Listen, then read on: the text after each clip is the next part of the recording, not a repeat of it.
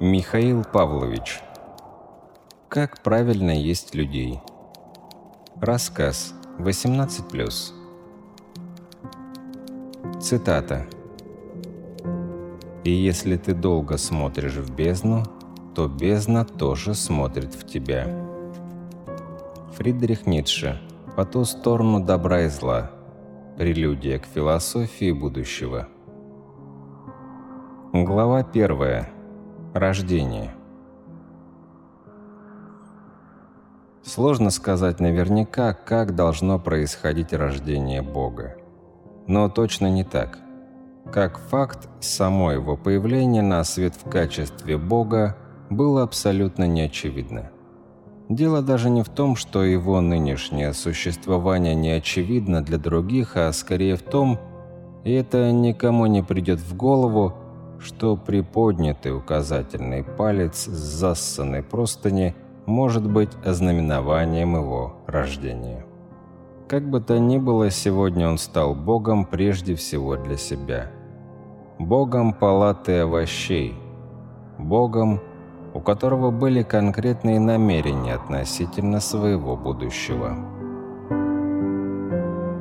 Глава вторая. Она. Примерно семь лет назад, да-да, прошло около семи лет, он видел ее в последний раз. Ему тогда показалось, что был ноябрь, но это уже не важно. Она зашла в палату, и он почувствовал, что сегодня она выглядит необыкновенно хорошо. Его мозг мог бы придумать миллионы причин, с которыми это могло быть связано, но не стал этого делать. Мозг лишь напомнил, что она для него теперь значит. И тут же легкий восторг сменился обрывками воспоминаний, пришли невыносимая злоба и такая же невыносимая боль. Цветок. Точно цветок, нарисованный дерьмом. Его мозг быстро подобрал сравнение, и все сразу встало на свои места. Она, как всегда, даже не подошла к нему, не сказала ни слова, не задержала на нем взгляда. Со стороны могло бы показаться, что в палате она одна. Просто прошла к окну, просто открыла сумочку, просто достала из нее телефон. Все это он видел тускло, размыто. Периферическое зрение не позволяло все хорошо рассмотреть, но он знал, что все происходит именно так. Набор номера, непродолжительное ожидание, и вот на звонок отреагировали. «Мам, я только что снова говорила с его доктором. Прогноз тот же, он навсегда останется овощем». Молчание. «Не знаю, доктор сам не понимает, почему он до сих пор жив. Сказал, что внутренние органы давно должны были отказать, но почему-то этого не случилось». Молчание. «От чего его отключить, мам? Он не подсоединен к аппарату искусственного поддержания жизни». «Мам, ну ты вообще о чем?» Молчание. «Мам, мне весь мир не мил, когда я о нем вспоминаю. Конечно, я осознаю, что он теперь просто груда мяса и кости, но мне все равно неприятно с этим жить». Молчание. «Мам, ты можешь мне просто помочь? Можешь? Можешь что-нибудь придумать? Я уже так устала от этого». Молчание. «Ладно, целую. Позвоню вечером из дома». Телефон в сумочку, поворот, удаляющийся стук каблуков. Жалости от того, что он не успел ее четко рассмотреть, когда она уходила, не было. Вернется еще. Но она больше не приходила. Примерно так же незадолго до их последней встречи Овощ узнал, что она сделала аборт. Она также разгуливала по его палате, общаясь по телефону с мамой, также была в палате одна, также существовала в другой реальности. «Да, мам, все прошло хорошо. Да, ты права, я еще же молода». Молчание. «Нет-нет, доктор сказал, что у меня еще будут дети». «Нет, даже времени не потеряла, а сделала прямо у него в больнице». Молчание. «Он? Доктор сказал, что без изменений». «Целую, наберу завтра». Он просто не мог себе представить такой расклад.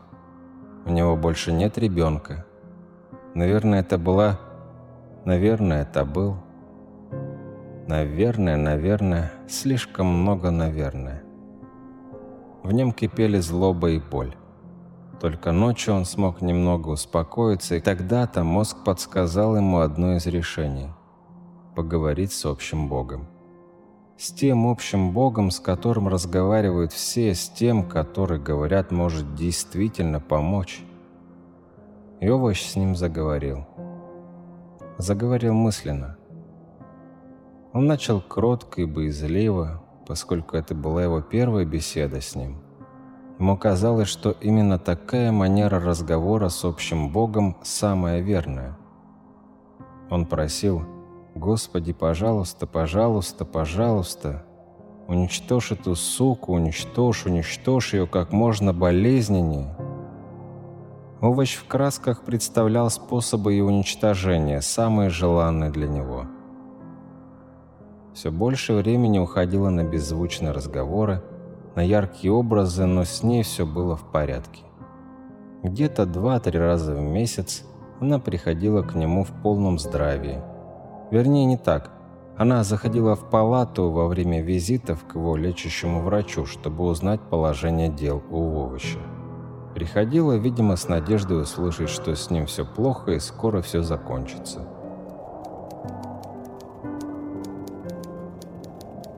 Прошло примерно два месяца. Что-то определенно шло не так. Тогда он начал общаться с общим богом по-другому. Сначала чуть смелее, на равных, потом более настойчиво, дерзко, оспаривая те аргументы, которые, возможно, приводил ему общий бог, заходясь в безмолвном крике. Но с ней так ничего и не происходило, не срабатывало, и тогда до него дошло. Общий бог – это добро а то, что он просит, явно не вписывается в это понятие.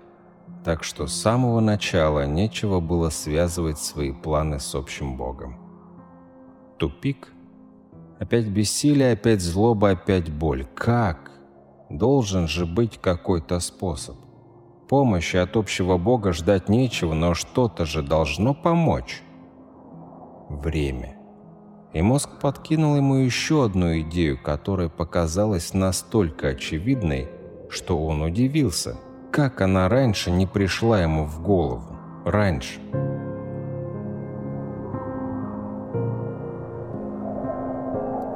Глава третья. Там далеко. Ее мама помогла, у него появлялась мысль, что это, скорее всего, нормальное поведение матери, сделает жизнь своего ребенка легче. Но только ему абсолютно не нравилось, что инструментом этого процесса стал он, но о его предпочтениях никто не думал. Если вы примерно представляете, где находится сердце страны, то наверняка вы задумывались, что где-то должна быть ее жопа. И мама все разузнала, Мама выяснила и проверила, жопа действительно существует. И, что немаловажно, в ней есть муниципальный хоспис для овощей. Очень далеко от дочери, да и вообще от людей. А что хороший вариант для них с глаз долой, с сердца вон.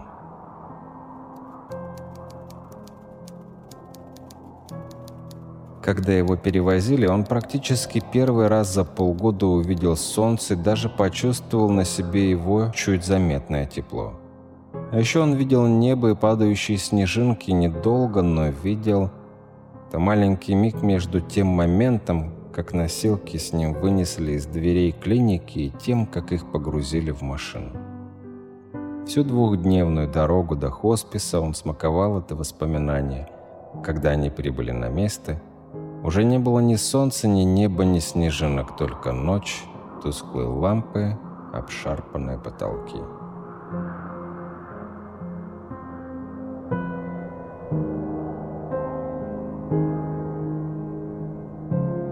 Глава четвертая. Они. Конечно, он знал, что его нельзя назвать симпатичным и даже понимал, что это еще мягко сказано. Тот, кто говорил при нем, что презентабельная внешность не имеет никакого значения, сразу становился в его глазах лжецом. Сам же он всегда превозносил красоту. Красота решает многое. Этому его научило детство. Детство, проведенное в наблюдениях, как из детского дома забирает в семьи именно симпатичных детей. Симпатичных, а не его. Эх, детство, детство. Он часто вспоминал, как ему всего в нем не хватало. Буквально всего. А еще он хорошо помнил, как внезапно это детство для него закончилось. Это случилось, когда ему исполнилось шесть. Ему сказали, что он вырос, а значит должен заниматься работой, как все взрослые. И тут кухня, уборка, наказание, унижение стали не просто периодическим явлением в его жизни, а нормой. Для человека из нормальной семьи подобное может выглядеть страшно, но он просто не знал, что может быть по-другому. Маленький, толстенький, страшненький. Он знал в свои шесть, что весь мир не на его стороне.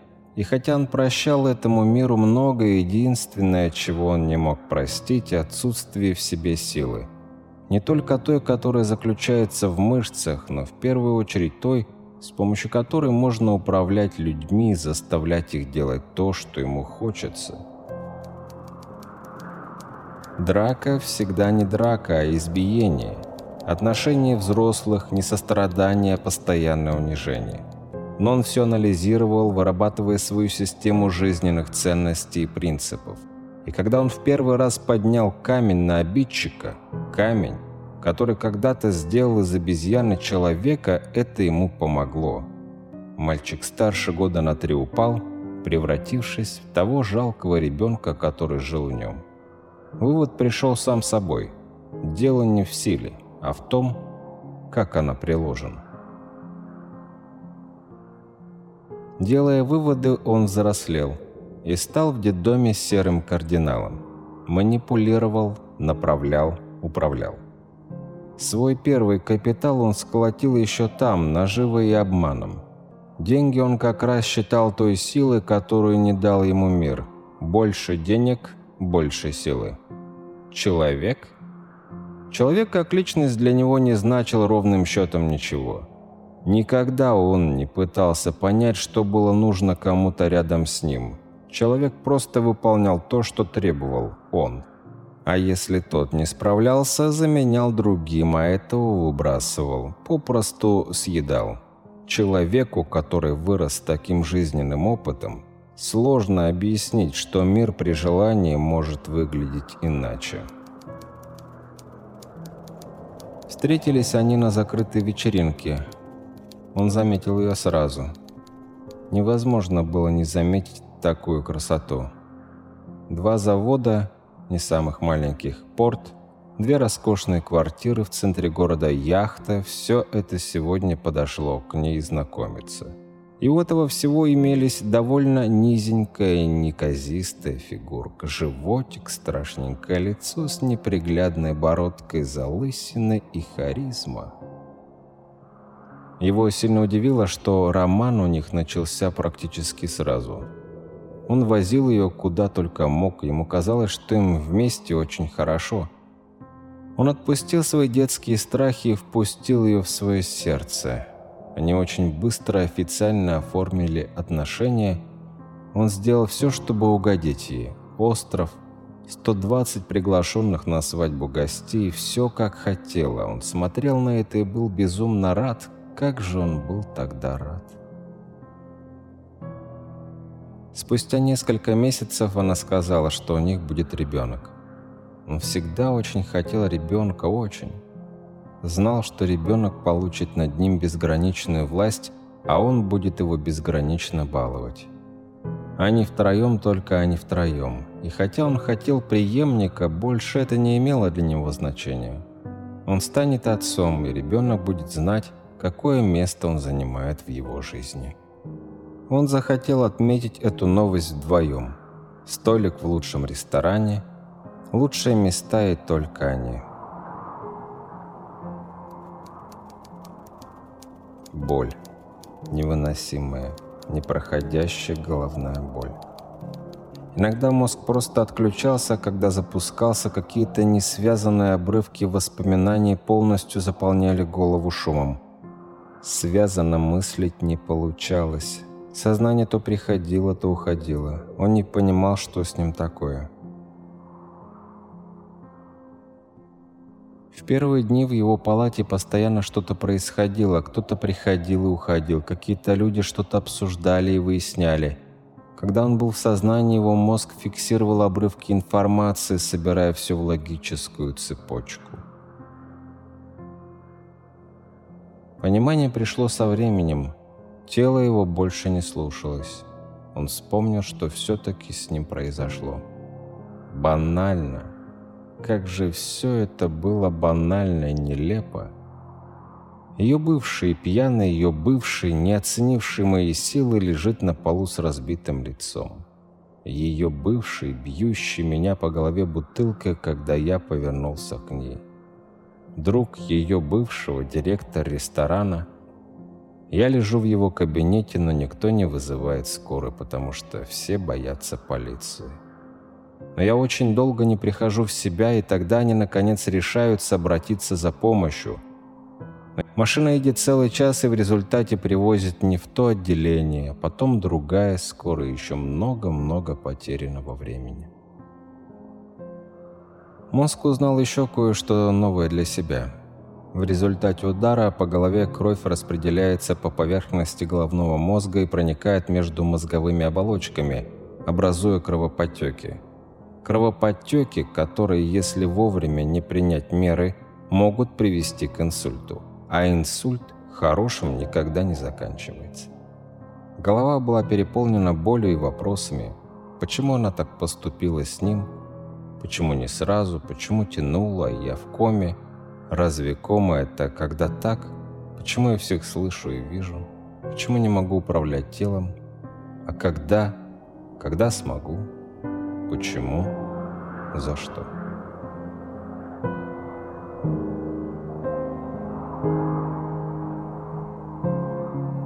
Глава 5. Становление. Там, далеко, он уже давно привык к смраду в палате, к отношению ненавидящего овощей персоналу, к собственному бессилию и бессмысленности своего существования. Там далеко стало его домом. В там далеко его мозг уже давно научился справляться со своей же болью и работал хорошо. Но все это было не нужно этому миру. Кому нужен мозг овощей из палаты овощей? И это равнодушие было взаимным. Мир тоже перестал его интересовать. Тот мир, который был ему не безразличен, уже не существовал. Уже не осталось радостных воспоминаний, восторгов и переживаний. Он приказал мозгу стереть их, и мозг послушался, оставив совсем немного чувств к этому миру, злобу и гнев. Идея, которую когда-то давно подкинул ему мозг, превратилась в семя. Он нежно и заботливо взращивал его внутри себя, кормил своей злобой и укутывал свое бессилие и семя взошло, рождая собственного Бога. Бога, закупоренного в обездвиженном сосуде. Однажды к ним приехали стажеры из института. Группа остановилась напротив его кровати. Лечащий врач что-то коротко им сказал и направился дальше – но один из будущих молодых врачей остановился около овоща и спросил, не допускает ли лечащий врач мысли, что у пациента возможно синдром запертого человека. Иначе как можно было объяснить, что глаза больного, хотя и недвижимы, но открыты? Неплохо было бы, продолжал молодой человек, изучить пациента с помощью постоянного обследования на МРТ и с помощью чего-то там еще. Надежда родилась. Надежда расправила крылья. Он первый раз слышал о таком диагнозе. А вдруг сейчас решится его судьба? Вдруг людей в таком состоянии можно вернуть к жизни? Надежда рухнула еще быстрее, чем успела взлететь. Ведущий врач дал понять, что считает бессмысленным проводить дорогостоящие исследования. Случай неинтересный, а грантов на такие мероприятия не так много, и группа перешла к следующей кровати. Он думал, что его уже ничего не удивит. Но эта ситуация его поразила. И поразила не ощущением нового разочарования и бессилия. К этому он привык. Удивило, что после произошедшего он почувствовал странное желание, до этой поры ему незнакомое. Ему вдруг захотелось мяса. Свежего сырого мяса. Эта жажда начала его менять. Раньше он только и делал, что кормил росток бога мечтами, как бы осуществляя свою месть тем, кто считал случившееся просто стечением обстоятельств. Месть ей, ее маме, ее бывшему врачу. Кормил мечтами, как бы он организовал их смерть. Теперь мечты были о том, как он их всех съел бы до последнего кусочка. Он не мог проверить, но у него было стойкое ощущение, что эти мечты даже вызывают сильное слюноотделение. Результат не заставил себя ждать. Росток начал развиваться быстрее, а он наполнялся непонятной ему энергией. Он показывал ростку образы, нарисованные красным, продуманные до мелочей и смаковал каждую сцену. И росток вырос. Бог обрел силу, Бог наделил его силой, он и стал Богом. Семь лет. Семь лет неподвижной жизни, и вдруг его тело начало его слушаться. Вы хоть раз ели человека? Он нет. Ему казалось, что в первый раз все идет не так, абсолютно не так, как он задумал, совершенно не это он обсуждал с Ростком. Планомерно и методично все должно было быть планомерно и методично, но в реальности это произошло спонтанно и вразрез с его планом. Их обнаружили на следующий день, когда привезли продукты в хоспис. И, скорее всего, это зрелище навсегда изменило всех, кто стал свидетелем. Овощи спокойно лежали в своих палатах, ожидая кормежки а вокруг были разбросаны человеческие останки, обглоданные кости, в клочья разорванная одежда персонала и кровь, много-много крови вокруг. Паника, суета, непонимание царили в тот день в хосписе. Они постоянно пребывали, они бегали, они ограждали, они кричали. И никто не обращал внимания на то, что одна из кроватей пуста. А тем временем Бывший владелец, опустивший кровати, сидел в заснеженном поле, ловил кожей солнечные лучи, разглядывал падающие снежинки и размышлял.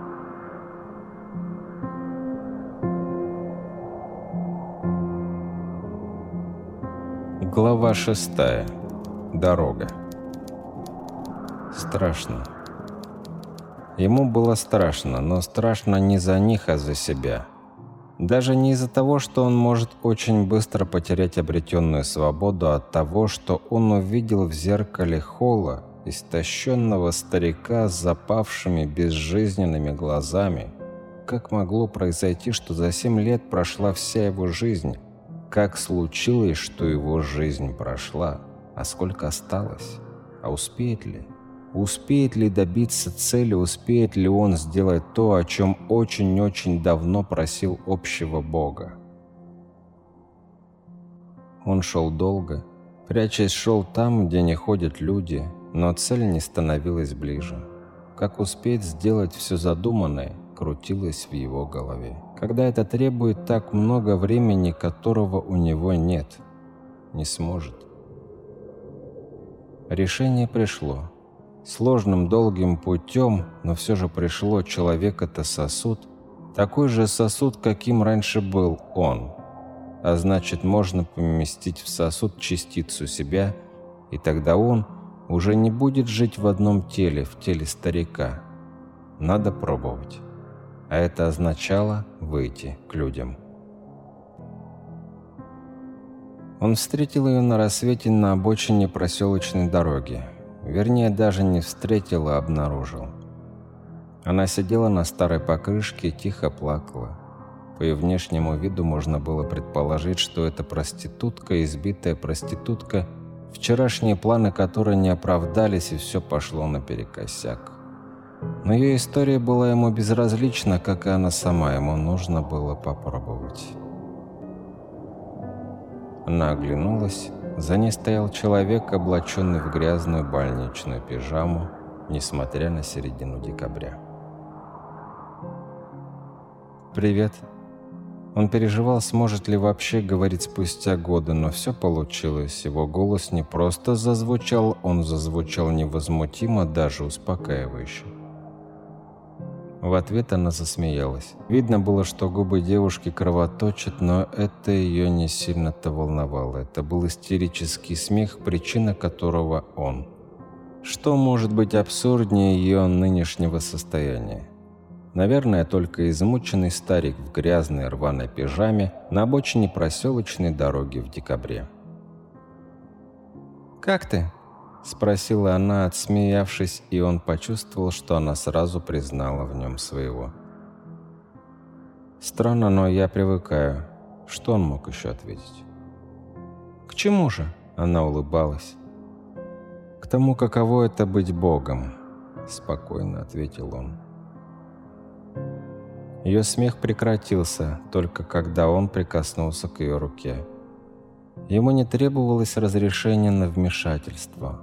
Он ощутил в сосуде то, что раньше было душой.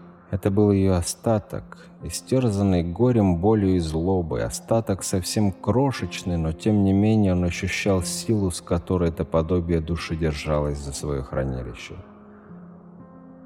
Ему пришлось постараться, чтобы изгнать остаток души из ее сосуда, а когда это удалось, он заполнил его частицей себя. Когда он уходил от нее, на ее лице не было даже намека на улыбку. А где-то, ближе к закату, но внезапно испытал сильное наслаждение и такой же сильный прилив сил. Он понимал природу этих ощущений. Его утренняя знакомая нашла своих ночных обидчиков, и сейчас ее трапеза была в разгаре.